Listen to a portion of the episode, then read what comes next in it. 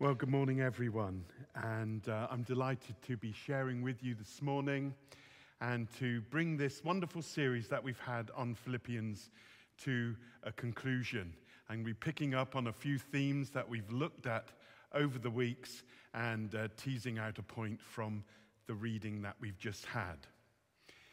Just before the reading, the lectern was brought in and it fell apart. We quickly reassembled it, and I'm hoping that it won't fall apart as I'm speaking.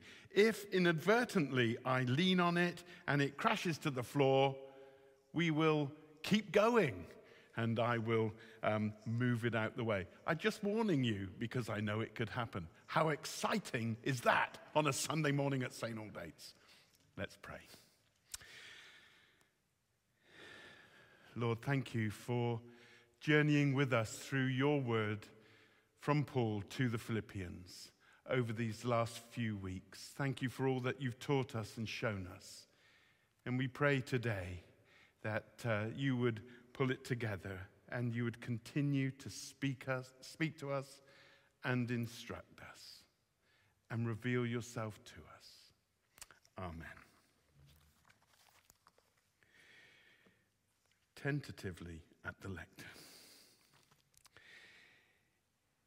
In 2017, there was a release of a real blockbuster movie, uh, a musical movie called The Greatest Showman. I'm sure many of you have watched it. And many of you will have sung along to several iconic, wonderful songs that were written for that movie. And one of the standout songs in it is the song Never Enough. The song is actually a response to one of the key characters who makes it they're in the spotlight. They find the success they've been looking for and the fame and the fortune. But having got there, it's not enough. And they sing this song. Here's some of the lyrics. Join in with me at home. I know whether you're in bed or sat on the sofa, uh, you know this song. You can sing along. I'm not going to sing. Well, I might. Here goes. All the shine of a thousand spotlights all the stars we steal from the night sky will never be enough, never be enough. Towers of gold are still too little. Those hands could hold the world, but it'll never be enough. Never be enough for me. Cue the singing. Never, never, never, never, never, and so on and so on for me, for me. Never enough, never enough, never enough for me, for me, for me. Okay, that's enough. Never enough. The author of the song explained its meaning. He wrote this Imagine someone in a castle trying to count all their riches, and it still doesn't add up to enough. It's that kind of moment when somebody isn't really satisfied. Never enough, never enough, never enough for me, for me. That's an awful lot of never enoughs for me. And we uh, have journeyed with Paul. And he is in jail, whether in jail or uh, under house arrest. We know that he is in chains, chained to a Roman soldier. He's about to be interrogated and tried before Caesar. It may well be that his life comes to an end at this point. And yet, Paul in this letter can say, Ever enough, ever enough for me, for me. What is enough for Paul? Jesus is ever enough. I want to make three short points this morning. First, there is a discontent that brings improvement. This actually is one of the core themes in Philippians And uh, in one, chapter 1, verse 25, Paul actually exhorts and encourages the Philippian church to continue in their progress in the faith and with joy. There's more to learn, there's more to know, there's more to experience, there's more to overflow, there's more that God has got for them, there's more that God has got to do in them, there's more that God has got to do through them. There is more. Discontent. He kind of stirs up a discontent because he wants to see an improvement in their knowledge, experience, and service of the Lord. In Philippians 3:12, talking about himself, Paul says, I want to lay hold of that for which Jesus took hold of me. Go online and listen to Mark's fantastic sermon on that. There's more, Paul says, that God has got for me, and I want to receive it. I want to squeeze it all out. I don't want to miss a drop of what God has got for me. There is a discontent that brings improvement. My son, I don't want to embarrass him. He'll tell me off when I get home. I should have asked his permission, but I'm going for it anyway. He's recently started university. And his first essay that he got back was a solid 2 2. I said, Well done, son, that's absolutely brilliant. He, but he wasn't contented. And so he worked harder and read other people's essays and asked me how to improve it and asked his tutors. His second essay, he got a really good 2 1. We were thrilled, couldn't believe it. Abs- well, we could believe it, he's a star. And then he wasn't contented. His third essay of the term, he gets a first. And that's my boy. There was a sense that discontentment, coupled with industry and effort and commitment, led to improvement. And there is a sense of that in this letter from Paul to the Philippians. He wants them to know more, to receive more, to be more, to do more for God. And of course, without discontentment, often we won't achieve all that we could. We won't reach our potential. Athletes would never break their personal bests. Without a sense of discontentment, scientists would give up after the first failed experiment. And we wouldn't have this wonderful COVID vaccine, for example. Someone once said, contentment is the smother of invention. The smother of invention. It is discontent that presses beyond the status quo, just the way that things are. And without discontent, we would still be where we were. We'd be walking everywhere. We wouldn't have invented the wheel or the internal combustion engine or the jet engine. A measure of discontent with create, creativity and with industry brings achievements. There is a place for discontent the impetus to improve, to go beyond ourselves, I think is God given. It's part of what it means to be imago Dei, made in the image of God. There is a kind of outgoing in us. It's what sets us apart from animals. They just want food, shelter, and sex. I know a few humans like that. But we're made in the image of God and we're made for more than that. It's why animals actually don't transcend their environments. Wolves howl at the moon. Humans try and do land on the moon. You see, we're made in God's image and we're made for more. And part of that, theologians talk about it as the exocentric teleology.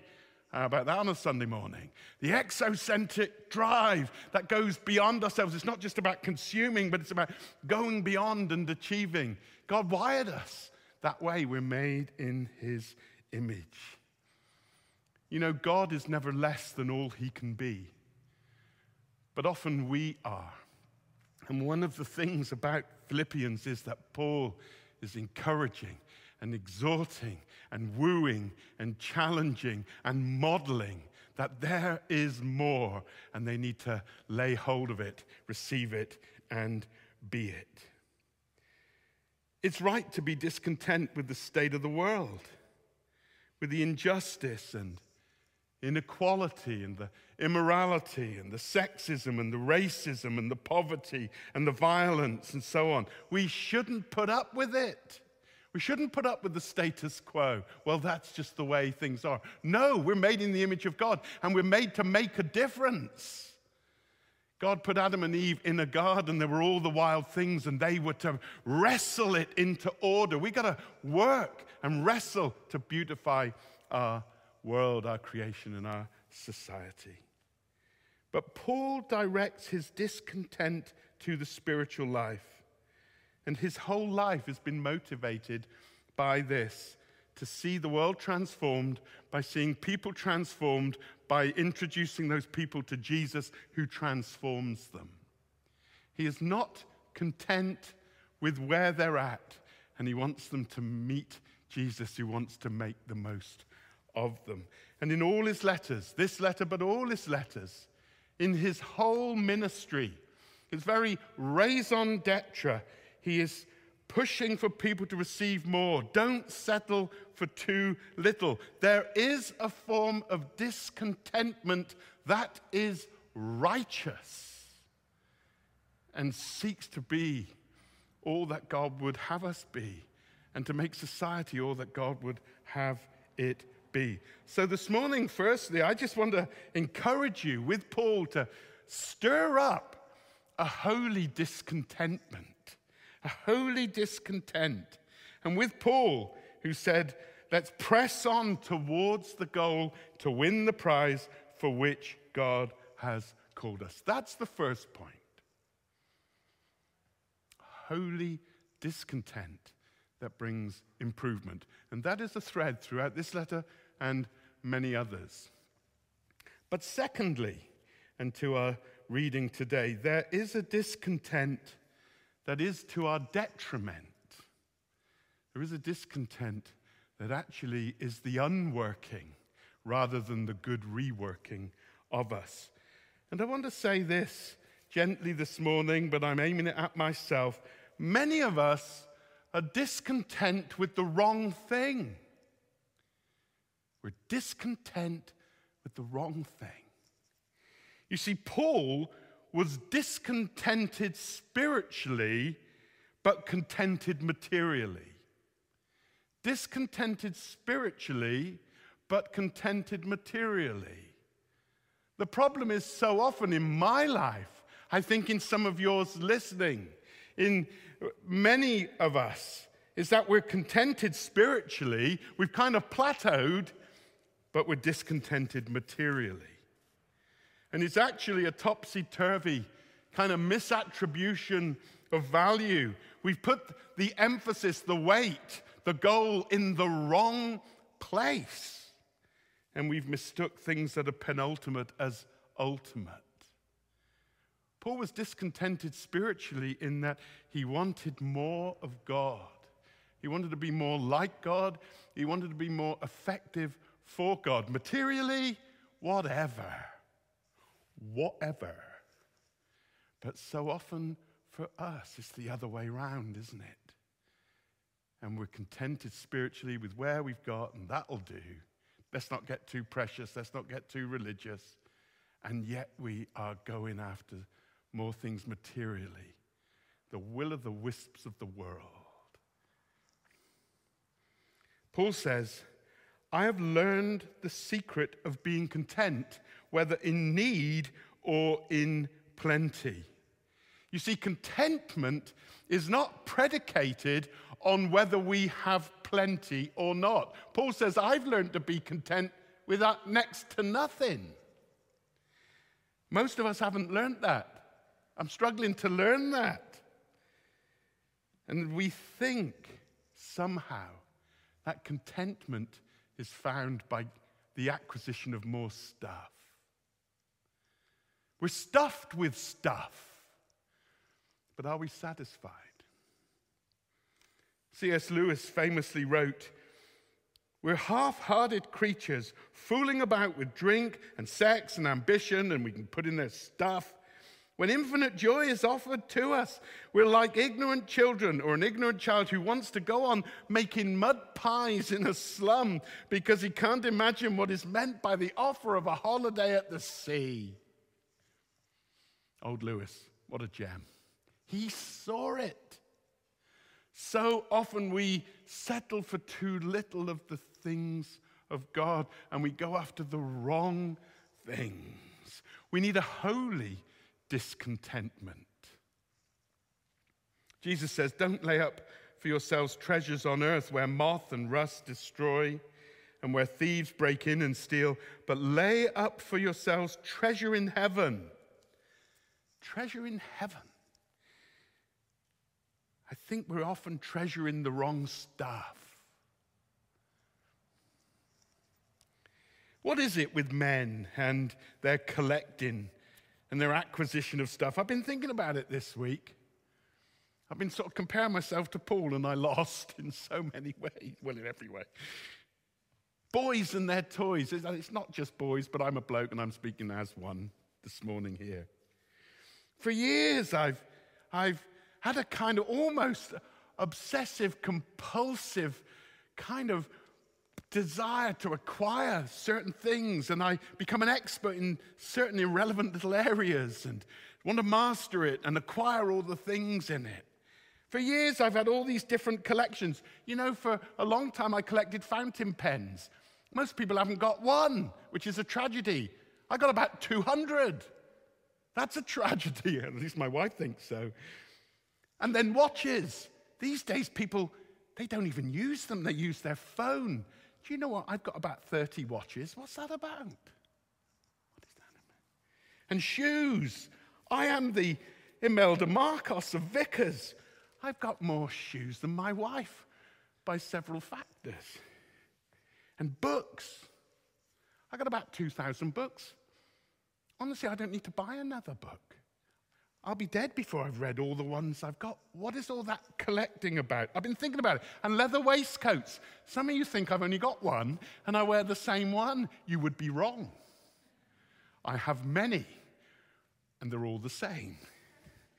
According to the Journal of Economic Psychology, quote, collecting has evolved to facilitate reliable communication between males with respect to their unobserved resource acquisition capacity. I've tried to understand it, and I think it, it means this that blokes collect things to show off.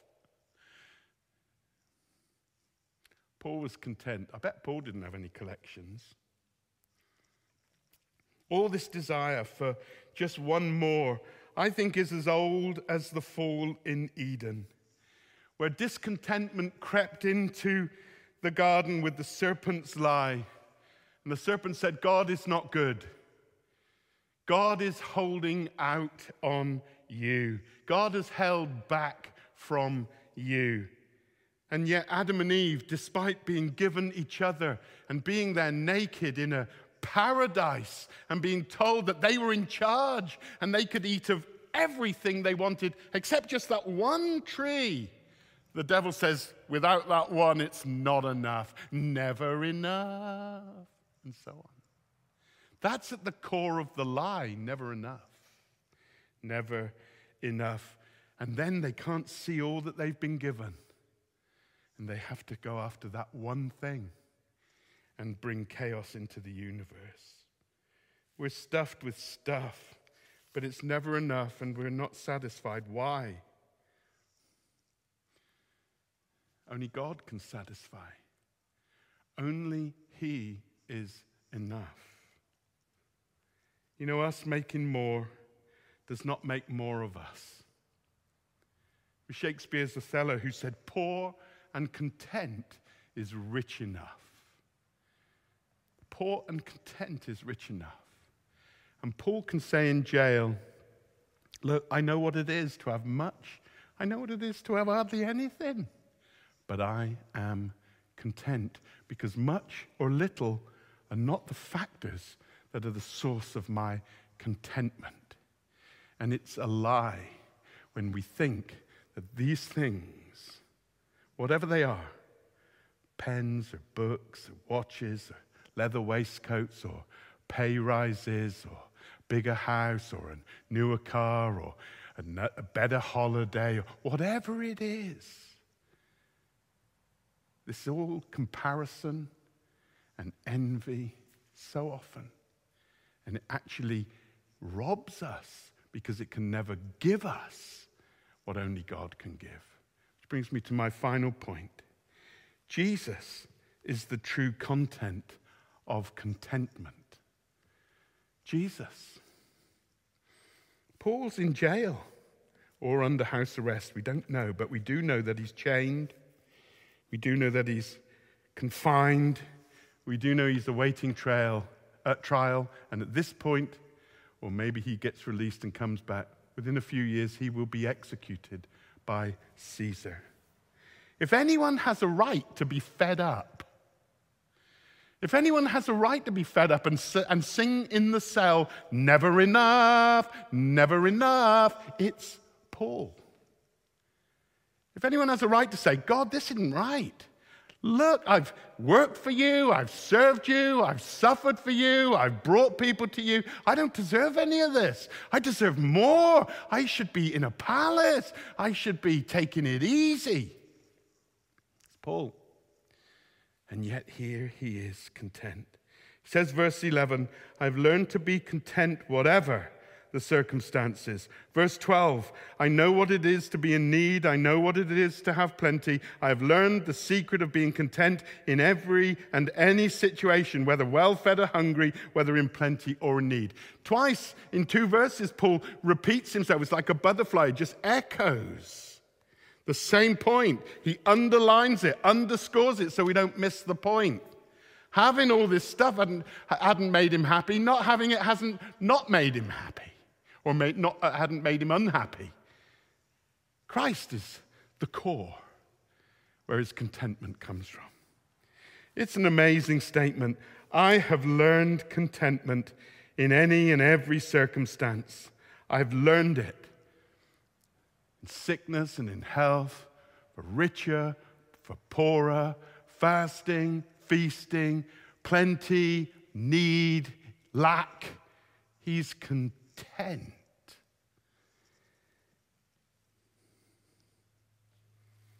And he's learned it. Doesn't come as a gift, doesn't come through one prayer ministry session, doesn't come through. He's learned it. And how has he learned it? He's learned it through experience. You know, I said I, I like watches, I study them, and in automatic watches, the engine is the mainspring. And that stores all the energy, if you like, the, the power. And the power is put into it by winding it up. And as it gets tighter and tighter, there's energy in the spring. And then that energy is released from the spring, tick, tick, tick, through the gears that drive the hands. But crucially, in order for a watch to work consistently, whether fully wound or almost unwound, whether hot or whether cold, whether with wrist movement or whether it's just there on your bedside cabinet, how do you keep that consistent time, that consistent ticking, and, and not have it be erratic and susceptible to its environment and circumstance? A lot of effort goes into this in watchmaking. And uh, the spring requires very special qualities durability, elasticity, resistance to corrosion, and temperature variance. A lot of science goes into this for improvement. And there are uh, very special alloys made of cobalt and nickel and chromium and molybdenum. The most famous make is called Nivarox or Nivarox, which means non variable, non oxidizing. I hope you're enjoying this this morning. And the perfect spring to drive the watch is the one that doesn't change. There's, there's nothing variable in it. And Paul is like that. And life and his response to a situation has made him like that content, non variable. He's not up depending on what he's got, he's not down if he hasn't got. He's the same, he's steady, he's stable, non variable, never rocks. It's like a perfect spring. Contentment is not a Buddhist detachment from the materiality of life. It's not some stoic resignation to the hardship of life. It's certainly not some pseudo spiritual machismo. The word that he uses here, autarkes, it's, a, it's only found once in the New Testament. Why? Because it's such a rare thing. It's so rare amongst us to be content. Only Paul uses it once of himself here. And it actually is related to the word for an arch, which means, and, and that word's etymology means to, to fend off pressure that comes upon it. And pressure comes upon us that says, unless we have this, unless we are this, unless we achieve this, unless we gain this, then we will not be content. This pressure on our laptops, their organizations and companies with their algorithms looking to make more of you by you buying their stuff. And Paul's able to resist all of this pressure because he's found this contentment. How has he found it? Well, it, says back in 3 verse 8 For Christ's sake, I have lost everything. He found contentment by losing everything. And it was only when he lost everything he realized that he still had Jesus. For Christ's sake, I've lost everything and it was worth it. He'd lost his friends, his freedom, a future, stuff. But he discovered that Jesus is enough. And you know what really matters. You find out, you discover what really matters to you when things are taken away. And when it's all stripped away from him, he discovers Jesus is still there. Jesus still cares. Jesus is still for him, and Jesus is enough. In house arrest or in jail, in chains, awaiting trial, restricted in his freedom, suffering in his body, friends have abandoned him. He hasn't got much, much of the time. But he's not complaining. He's content because Jesus is enough. A minister and friend of mine wrote to me this week. He said, He'd just had a really bad week with relation. He said, Yet another person has really let me down. Another person in my life who I'd posited such value and respect upon and who I wanted to draw on, they have really let me down. He wrote to tell me this, and I replied, Everyone will let you down. People, people are people, and they're human, and they're fallen, and they're often selfish, and, and we will all let each other down. Except Jesus. He will never let you down. Never. And so Paul learned the secret of contentment, and he lived in that secret of contentment. And that is that Jesus is enough. To flip the song, ever enough ever enough, ever enough for me, for me. And I wonder if in that secret place he also heard Jesus singing over him, You, Paul, ever enough, ever enough, ever enough for me. You see, Jesus is content with you. Jesus is content he was content, and this is what we're coming to in the next two weeks of our church life together. He was content to come, to leave glory, to take human flesh, to live amongst us, and that inexorable advance and drive to the cross where he who knew no sin became sin for us, where God laid on him the iniquity of us all. And he was content to take your place and to die in your place for your sins, that he might have you with him. He was content with you. What an extraordinary thing. He is ever enough, ever enough, ever enough. For me, says Paul, and for you. Amen. The band are going to come up and lead us in a song of worship, but let's just pray as they come, wherever you are, however you're feeling this morning. You know that so often exigencies and pressures and external powers come upon you, tempting and making you feel dissatisfied with who you are, how you are, what you have, where you are. And this morning, let's just ask God to reveal his love to us more in Jesus and to bring that contentment to us. Lord Jesus, we pray that by your Spirit today, you would reveal yourself to us. And we pray that, like the Apostle Paul in jail, in chains, we would be able to say, We don't want to go there, Lord, but we want to be able to say, You are enough. And we want to hear, Lord, today, you say that you're content with us and we're enough for you. We pray, give us a holy contentment.